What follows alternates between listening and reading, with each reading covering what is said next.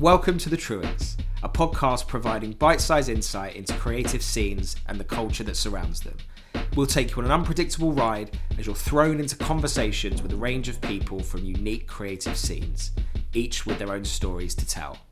I'm your host Lennie, and in this episode, I am joined by co founder of Imagen Insights, Mr. Jay Richards. We had such a brilliant chinwag that took turns I wasn't expecting, and I'm so grateful for how open and honest Jay was with me. We chatted about rejection, humility, mental health, and startup culture, all the way through to Generation Z and the metaverse. I hope you enjoy it as much as I did. Can you tell us the first thing you remember falling in love with and the impact that has had on you later in life? Football, man, one hundred percent. Like football's like the first thing that ever. I, I think I fell in love with it because I was good at it. Do you know what I mean? Obviously, I'm a baller, but um, football was the first thing I fell in love with, and I was like, I remember just being at school and just being like, the first time touching a ball when I was young, young, Hmm. and just being able to, like, oh, actually, I can, I can make this do what I want it to do, type thing, which was cool. And um, my parents started taking me to trials, or whatever. And I think for me, that was the wow, I really, really love this. And what that actually taught me, because basically, I ended up uh, um, playing uh, semi-pro and then almost going pro. Typical football story. Like, injured my knee. I would have been. I would have been playing for Tottenham if it wasn't. Da, da, da, da. Nah, but um, I ended up having trials or whatever. Um, started playing at Rushden and Diamonds. They were like Division Two, so I was like, I'm the guy, bro. But I had I had no humility, so I was always like, I went. So I got signed to I got signed to various clubs, got dropped by various clubs, but then Rushden Diamonds signed me, put me on a long term contract. So at 16, I would have started earning. So I'm like 15 years old, da, da, da, and at the same time, a couple of my boys were playing at like Leicester. So one of my boys was at Leicester. He's now at Palace. Um, he won he won the Prem and all that kind of stuff. But we were young. We were all around at the same time. So he was mad humble. Like was just like, yeah, man, I just play football. Da, da, da. Like you kick a ball at him and he wouldn't touch it. He like refused to play football with us, whatever. And I was like, nah, I'm a baller. Blah blah blah. Just mad arrogant. Um, and I think the life lesson that I learned from that is because so basically I was playing um was doing football, all that kind of stuff. Um, got injured and they dropped me like that. They Done. just literally they were just like, yeah, your career's over, you're done. They were like, you've you've got no cartilage left, your bones just rubbed together now, so you're useless to us. They just dropped me. And I remember thinking, all of my friends when I back into school, they were like, all right, Diamond J, like what happened? What happened to Rushden Diamonds? Just no, they just went in on me, and I was like, fair, you know what? I was, I I- yeah, exactly. I was, I was, I'm, I was like, I'm a bit of a prick, um, yada yada yada. But what it taught me was that you have to, in anything, you always need humility. I was 15, 16 years old. Do you know what I mean? Like it's, and I was getting paid a lot of money at that age. But I just think it was the arrogance was, and I always said this to my son. So my son's 14, professional baller, basketballer, and I was was on his way to become. And I always speak, speak to him about humility. I'm like, doesn't matter. Always be the most humble person in the room. Mm. Always be asking how everyone else is doing. And I think that life lesson for me was just, hey, like, doesn't matter where you're going, doesn't matter what you're doing. Always just be kind. Always be the, always be the nice person. Nobody really gives a shit. Just chill. Like it's not that deep. Nobody cares about you. Just live your life. Be a nice person, and it's all good. And I think that lesson around humility. Yeah. Now I just carry into everything I do. Just being able to just just be able to love on other people and just and just do that. And I think it, that's a, something that I took from such a young age, and now it's just um, enabled me to, to to do what I'm doing and, and, and be who I am. I would say. So then, what was that journey like from the day you found out? Oh no, okay, I'm not going to be a baller. This is Yeah. this is not my destiny. Yeah. What was the journey like from that to kind of where you are now, and what did you have to go through? One thing you mentioned earlier was the ball was something you really enjoy because you were able to control it, and I feel like that's probably something that's been part of everything you've done since since then. Yeah, yeah, such a good question. I think the the the, ch- the challenge was it, it was a knock on my mental health. And obviously at 15, 16 years old, you don't realize it's your mental but I literally couldn't I couldn't focus on anything. I was like I don't because all my entire all my entire football career everyone was like yeah, you're going pro. Like everybody was you're going pro, you're going pro, you're going pro. So in my mind, that's all I was good at. So then when I stopped playing football and I got dropped like like like um yesterday's newspaper, I was like, oh okay, like who am I? Like what am I? What am I here to do? Type thing. And I think I had I had a crisis of of of, of self, crisis of um of humanity for for an extended period of time, maybe till I was about 23, 24. I actually started coming into myself. So when I went to university, I was just blowing out partying like crazy, doing whatever, typical uni stuff, but doing it to the nth degree because I was like, I don't know who I am. Like, I, I did trying to figure myself out. But the good thing was about university, I began to discover I was good at, as you probably could tell from the podcast, I'm, I was good at nattering, good at talking. so like, um, I'd be at university and my, and my um, I'd always make friends with the international students because they loved to work hard but hated doing the presentations. So they wanted to do all the work behind the scenes, but they didn't want to be the ones to present because their English wasn't that great. And I hated doing the work behind the scenes but didn't mind presenting. So we had this like um this like symbiotic relationship where I could be like, all right, cool, you do all the you do all the hard graft like all the Chinese and Indian students. I was like, you do the hard graft behind the scenes, and I'll present it to the to the thing. I remember doing presentations on globalization and not having a clue what I was talking about, but I knew I had to present it. And I think that's what that enabled me to do. It enabled me, right? You're not going to be a footballer, but it enabled me to go, actually, but you're good at something else. And then mm. I figured that out maybe 18, 19, 20 years old. But really, it was like 22, 23 when I started to try and go, okay, how do I hone my craft in sales and just be very, very like shit hot at that? Yeah. Um, and I think that that was that was then onwards going from there. And like you're saying with the control thing, it was very much okay, cool. Um, I can't control everything, um, but what I can control, I will control. I'm just being very good at compartmentalizing things and making sure, okay, if I if I can control this, let's do my best in that, and then leaving the rest up to universe, God, whatever everybody wants to say, um, and trusting somebody else with the stuff that I can't control. It feels like you went to uni as a mature student, but at the normal age of 18, because you'd already had your attempt at career number one you got the injury, the setback. So you're going there with this experience that not many people of that age have. You were analyzing the people, the groups around you to, you know, see where you could add value and who could add value to you. I know speaking from my own experience, that kind of thought was the last thing on my mind when I first went. Is that something you noticed you were doing at the time, or is it easier to look back in hindsight? I think it's, it's, it's, so funny that you pointed that out because I don't think other than you, I've been on other podcasts mentioned that and no one's ever said anything like that. So it's actually interesting you point that out. Um, it's quite intuitive that you've done that. But I think um, I didn't realize till I went to therapy that's what I was doing. Do you know what I mean? Mm. So I went to therapy like when maybe like two or three years ago. I still go to therapist now, but um, and then my therapist, she was like, "Oh, hey, do you realize that's what you were doing?" And you were pinpointing that. And I think that it's just an immigrant mindset. Like I'm a son of immigrants, and they've come to the country and just grafted, and they try multiple things, trying to figure out what they're good at, because they because in the they're coming from a country where they might have had qualifications, whatever, and they come to the UK, and it's kind of like the qualifications don't match up or whatever, whatever. And my parents landed here and just grafted, and I think um, they figured out very quickly what they were good at they just then honed their craft in that and just perfected that. And mm. that's a prime. Now they're retired and living their best lives because they were able to do that. And I think for me, coming from that background, I was like, all right, cool. Football's flopped, so what's next? But it did take a it did take a period of time. But I think once it once it clicked, you were able then to to, to go from there. Man, but it's a good point, dude. So fast forward to today, co-founder of Imagen Insights. Can you tell us what it's all about? So to give everyone an overview of who we are, so yeah. bottom line is our mission is to help Gen Z to shape their future.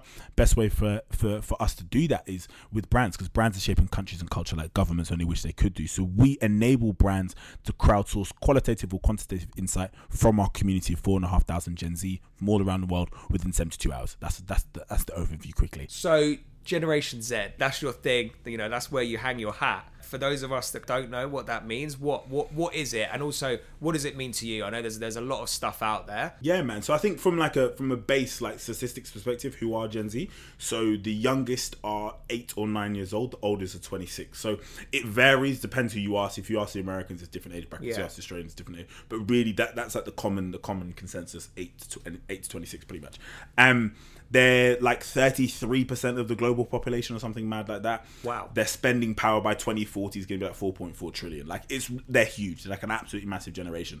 Um and for them the, the main thing that really like I would say defines them because the rest of the stuff that people say defines Gen Z doesn't really because you can have a Gen Z mindset and be like 73. So it's not like a it's not like a, it's I, I wouldn't it's not a hard and fast way of looking at it, but um, one of the main things I would say is that they're digital natives. So they truly grew up in a digital generation. I know we're going to speak about the metaverse a little bit later, but they they truly grew up in that. So for them, the way they look at the world is truly global. Like with millennials, we began to do that. We began to go, oh, okay, I've got friends in. It was still Facebook was my friends though. It wasn't pen really back in school. Yeah, yeah. do you know what I mean? Like MySpace was still my friends. Pen pals yeah. were still my friends. Like I was starting to see the world a little bit more globally, but it was still my friends. But Gen Z have come into the world where it was like, oh, I'm making friends with people in these other countries. They're not my friends that have moved there. I'm just making friends right from the go. So that's why things like Discord, Reddit, um, Network, all these different platforms are amazing. Like um, the, the rise of NFTs and all that kind of stuff it's showing them that hey, it's a global community that you're part of. So things that affect folks in Australia, so like the what's going on in Afghanistan right now, what's happening in Australia with the with the fires, what's happening in Greece and Turkey, that affects me because I'm part of the global community. So the way they look at the world is, is different, and I think it's beautiful. And what that means to me is it challenges me because then I go, okay, how can I look, look at the world more globally, and how can I bring more people into our community? So we've got 50, we're in 57 countries, four and a half thousand people in our community, which is really really cool. But um, but yeah, man, that's how I see them. How did you go about building that community? Because as you mentioned, you know, we're both millennials. We're not, you know, we're not Gen Zers. The thing is, no one ever, no one ever clocks that. I feel like everyone's always like, yeah, Gen Z, Gen Z, but no one ever asked me actually how old are you. Um, so I'm 31, bro. So I'm old like you. Um, Rub it in. and um, so how did I go about building the community? So initially, really, it was just through so our initial quote unquote community. So I remember selling into our first client, which was the NFL, and I was like, oh, we've got a global community, and I literally had like 150 kids from the local schools in East London. Like it wasn't global, um, but I sold them a vision, and they were like, okay, we get what you're trying to do, and and, and and we're keen for that. So what we began to do is just reaching out to schools, universities, um job boards, wherever we could find Gen Z, but then not just saying, hey, just join our community, but just selling them a vision like this is what we're trying to build. We're trying to create a community where you can, it's not just answer some questions and provide some insight, it's actually you get to converse with the rest of the community. So we've built a part of our platform where our community just talks to each other. So whether it's talking about dark chocolate or the Olympics or the fires in Greece, whatever it may be, they get to just talk about that within the community. They don't talk every day, but they do. They're they're, they're conversating, hmm. they're DMing each other, and just whatever. And the best thing about all of it is on the community side of things, they can stay anonymous. So we have all of their data with regards to them providing insights, but then on the community chat side, it's all anonymous. So they can just be themselves, be comfortable, and not have to worry people are going to know who I am, and, and, Yeah. and so on and so on. So I think initially it was very just like manual reaching out finding people. And what's happened now is anytime we do a brief with the clients so we did a brief for a us client recently where we um, provided some insights for them um, last week. And um, what we find is once a community member provides insight and they get paid they then normally introduce three to five people to the community because they go, oh, like shit, this stuff is real. Like I can get paid and this is legit. And then they start introducing their friends hmm. because they're going, hey, I want you to join this. This is legit. They're normally the the um Early adopters. early adopters. Yes, and normally the first mover, the early adopter, they're going, okay, I'll try this for the rest of you. Actually, it's legit. Everyone come in, which has been beautiful for us because now our community, four and a half thousand, but really, I'd probably say four thousand of them are early adopters. They're the people that hmm. came in first and wanted to try it and wanted to be involved. Um, and they're the ones that challenge us, which is great. They're the ones that are like, this is shit, that's shit, change this. I suggested on so we've got a suggestion side of the platform, and they just cuss the shit out of us on a regular basis. And we just go, okay, cool, we'll edit that, we'll change that, we'll, and it'll be a new platform tomorrow when you wake up type thing, which is which is which is really really cool. Yeah, you got you got to roll with the punches, right? Yeah, bro, stress. Yeah. so startup life, right? I mean, it's you know, like you said, you started out 150 kids in East London selling selling the world the dream, um, and now getting to this point with four, with four and a half thousand. What what's that journey been like? As a human being, it's been tough. Um, so I think from a even like complete transparency, um, last week Tuesday, I just walked into the office, saw my co-founder, just started crying, like I just burst into tears. And she's like, "What's going on?" I was like, "I don't know." I was like, "I'm just so tired right now," and I was just burnt out.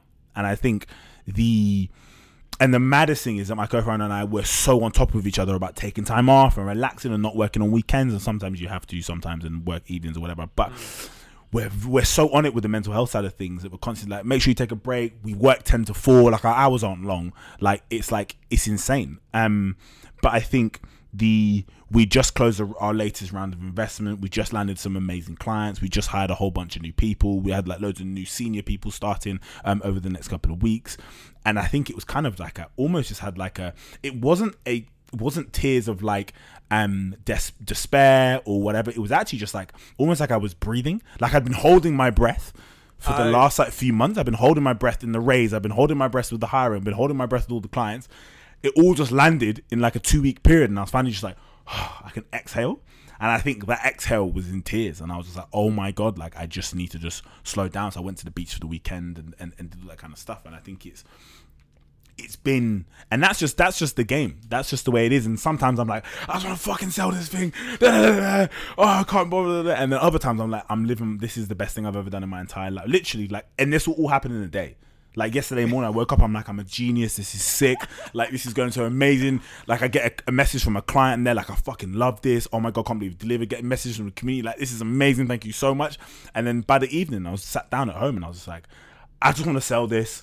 I just got, I can't handle this. And it's just the way it is and you have to get used to those peaks and troughs. And I'm blessed because I've got a co-founder that I can talk and um and just natter to and just have have conversations with, which is great. I don't know how I'll be able to do this on my own. Um, but yeah, it's it's it's a journey, and anybody that says it isn't is lying. And um, I'm just I'm glad that um I'm grateful for where we are. I'm grateful for what we've been through. So I've been recording a video diary every week since I started. So I've got like 270 videos. I've seen a mad, few. like- yeah, I've got this mad video diary, just like all these different recordings and stuff. And just in the moment when I'm having a thought, I'll just record it. And I think that's quite therapeutic, where I'm able to do that. And it was my therapist that encouraged me to do that. And I think it's things like that keep you sane because you remember it's just a moment. Because then I can go back and watch those videos and be like, I remember when I was panicking because I wasn't getting five grand coming in for this brief. And now the numbers are different. Do you know what I mean? And it's kind of you look back on it and you go, I remember when we were clamoring to raise like 20k, and now the numbers are different. And you just you're just grateful for where the journey's been, and you, you take you you're easier on yourself because you know it's just seasons. It's n- Yeah. nothing lasts forever. It's just a season. You're just going through this right now, um, and I just pray a fuckload, bro. I just pray a lot. So is part of that therapeutic process putting the videos out into the world and seeing how how people react to them. Actually I've got two different types of videos. So of those 274, I've probably only shared shared a small number. Um, those 274 are just on my phone. I call them. I'm a Star Trek fan. So Oh, call- okay. Yeah, so I call them the captain's log because I'm a Star Trek fan. You done that. Um, of so yeah, literally shout out to shout out to um, Captain Kirk. Um, but so I've got these videos on my phone, and there's only a short few, like a small number of them will actually go. You know what? I want I want this to be seen by other people. Most of them are just for me. Like literally, none of my friends have seen them. None of my family have seen them. It's just uh, somewhere I can I can and I sometimes I just go right back to the start and I'm there without a beard. I'm just like still working full time at my last job. Um, it's in like 2018 or something like May 2018. And I'm, I'm just sat there just talking about how hard it is trying to do this and trying to do that. And then I fast forward to what's happening now. It's like it's a completely different thing. Um, so I think a lot of them really are just for me, so I can Yeah. just. And sometimes I, I probably won't even watch all of them, but I think sometimes maybe one day when I'm dead or something, somebody can make like a short documentary and put it on some shitty platform that nobody wants to watch it on. Do you know what I mean? Like like Rak- Rakuten or something, one of those one of those platforms that nobody uses. Um, but yeah, so it's literally one of those things where it's therapeutic for me, but also sometimes I'll, I'll, I'll share them if I think it, I only ever share them if I think they could be helpful to other people Yeah. because like really sharing them, people hear them like, oh, this is how I feel. Like people be like, cool, that's great, and that you probably get lots of likes because people feel bad if they don't like it. But other than that, really, it's not going to add value to people's lives. But if something can add value to someone's life, then I'll then I'll probably share it. Yeah, I respect that. And to be honest, it'd be nice if uh, more people operated in a similar fashion. So now onto something that admittedly I don't know too much about the metaverse. So the metaverse is basically the physical world but digital. So um it's communities, it's places places for people to to converse and I've got so Fortnite's a prime example of this. Fortnite is you go into Fortnite, you create a character, so you're a human being creating a digital character to engage in the metaverse. And I think a great movie to break this down is Free Guy. There's a new movie by Ryan Reynolds out. Plug to Ryan Reynolds. Give me give me a shout if you hear this. Me too. Um, yeah, literally. Um, I love that. We're like plug, plug, plug, plug, plug. Um, Ryan Reynolds released this movie called uh, Free Guy with um, oh, what's her name from um from Killing Eve? Um, Jodie Comer. Co- yeah, yeah. Yeah, Jodie Comer, and they're both extremely sick in the movie. But the movie is basically it's a computer game, and she goes into the computer game, and uh, and all these different things. But the metaverse basically is the the physical world, but digital. So you can be who you want to be. You can do all these different things. You can buy. You can do whatever. Um, and it applies to loads of different places. So um, Gucci have sold handbags on the metaverse for like a six dollar handbag, which then is resold for like four and a, four and a half thousand dollars. Like it's crazy. Like you can. And where where was that sold? Like So that was so, so that was sold in I, can't, I think it was Roblox the game that they sold it in. Okay. So they will sell it in a game. So you go same if I'm on Call of Duty. So I play Call of Duty in Battlefield. So I haven't played in a while, but when I get to play, I sit down, I play Call of Duty, and somebody will buy my. I don't buy skins because I'm lazy, and I'm just like my guy looks like this. I don't give a shit. But some people will buy skins. So my son will be like, oh, I'm gonna spend twenty quid buying this unique skin Twenty quid real money. real money to 20 quid real money and he'll get get a skin that he'll put on his character, and people like sick. Your character looks like Travis Scott or whatever it is, and that's kind of cool. Whatever. So like Conor McGregor's got a skin on Call of Duty, I think. So it's those kind of things where you can spend real life money in the game, um, and brands are starting to clock onto this. So Gucci sold handbags and Louis Vuitton have now created a mo- mobile game and all these different bits and pieces. The metaverse is, is the physical world but in digital, so you can you can create new things and do whatever. And obviously, it's it's scalable because if I sell a six dollar handbag on the metaverse, I can create billions of those. And it won't cost me anything really because it's on the metaverse. But if I sell a handbag in real life, I've got to create them and so on and so on. So for them, it's like, oh, if we sell it for six dollars and it resells for four and a half grand, win. We don't need the four and a half grand, but six dollars to a million people is a lot of money. The next step in this, Mm. Because I didn't actually un- realize that th- the metaverse included these things already existed. I'm thinking like you kind of go into a chamber, you know, submerged in water, and then you wake up and you're in the, in this other in this in this other world. Are we already starting to see that in in places?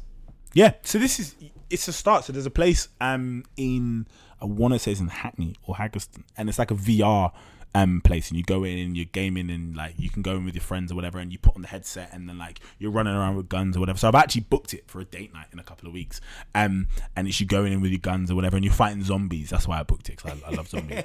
um, so it's kind of like that is like what we're in now is at the beginning stages, and in like 50, 60 years time, what you'll see is, is people people will probably spend more time in the metaverse than they do in the real world because you'll be able to I will be able to talk to you. So Zoom is a is, is I know it's, it's it's a terrible example, but we didn't think we'd be doing video calls like we're doing video calls, and the mm. amount of video calls we've done over the last year, that's now becoming the norm. Like people like John book a meeting, I'm like, how can we just jump on a video call? Because I'm like, it's just easier. I don't want to travel across London to Thank come you and for meet coming you. yeah, today, yeah, by the way. literally. I physically came here, but it's one of the it's one of those things where that's now the digital's now beginning to trump the physical with regards to doing meetings. So it's not long before that then moves into the. It's already happening in the gaming world where people are just like, I've got friends in Saudi Arabia, I've got friends in Dubai, I've got friends in China that I can talk with on uh, while gaming then the next stage would be well why would i need to go to to this gig when i could just watch the gig online on fortnite why would i need to go and see this artist physically when i can? So there'll still be places for that physical stuff 100% because i because people love experiences hmm. but it's the experiential side of the metaverse that's going to be expounded. And i think what you're going to see over the next 10 15 20 60 years is not just Gen Z, but all generations, Generation Alpha, and everybody after, and everybody before, so millennials and older, we're all going to be so used to engaging on the metaverse that it's just going to become the norm. It's going to be like, oh, hey, yeah, jump onto this, and all of the boys will come together and you'll all put on your headsets and you'll jump into your goo in your apartment. You'll be stuck in your goo and you'll be able to like feel the other person as you're touching them and all that kind of stuff. So it's going to be the world's going to change for sure. Mind blown, mate. That Zoom reference you, you use is really interesting because I've never really seen myself as someone who's going to take to the metaverse naturally. Um, but although it's circumstantial, I now accept that Zoom or Google Meets or whatever it, is a place where I, I, I do a lot of my business. So it's now making me think will I have to accept that in 20 years' time, the metaverse is where a lot of stuff's going to go down? Yeah, one hundred. And I think what's going to happen is it's it's only it's always ever incremental changes. It's never because it's like the cashless society. Like my mom's a cons- massive conspiracy theorist, so she she hates the fact that we don't use cash anymore. But because the way she looks at it is, if if the bank can suddenly just go, actually, you know what, I'm just going to switch you off. You Yeah. can't access your money. What are you going to do? There's nothing you can do. And I think the moves of cashless society happened massively over COVID. We've like jumped like 15, and obviously I'm not going to go into it because everybody talks about it in all the podcasts, but the jump of like 15 years in the space of a year where it's gone like, wow. Yeah. Like now, I I can't remember the last time I saw. I literally saw a 50 pence coin the other day, and I looked at it like, what the fuck is that? Like I literally looked at it, and somebody went to give it to me, and I was like, I don't want that. Like, what do I even do with 50 pence? Like, I literally didn't know what to do because I was just like, why is it not on my phone? And the funny thing is, is that's the way the world's moving, where it's kind of like it's odd to use cash. When a year and a half ago, two years ago, it would have been like, of course I'll use cash. It just makes sense. You know what I mean? But I think in a couple of years' time, it will be, oh yeah, just meet me, just meet me on. We won't know what the name is, but just meet me in the metaverse. Just meet me there, and we'll and, I, and I'll walk you through the new. Because imagine if you're doing architectural drawings of a building, and I'm like, meet me in the metaverse, and we can walk through them together. Yeah. It's like like insane, like life changing. Imagine the. You know I mean, imagine I go to a client. I'm like, okay, these are the insights. These are the videos. Meet me in the metaverse, and we'll watch them together in the metaverse, and we can converse in the metaverse watching these videos. Like insane.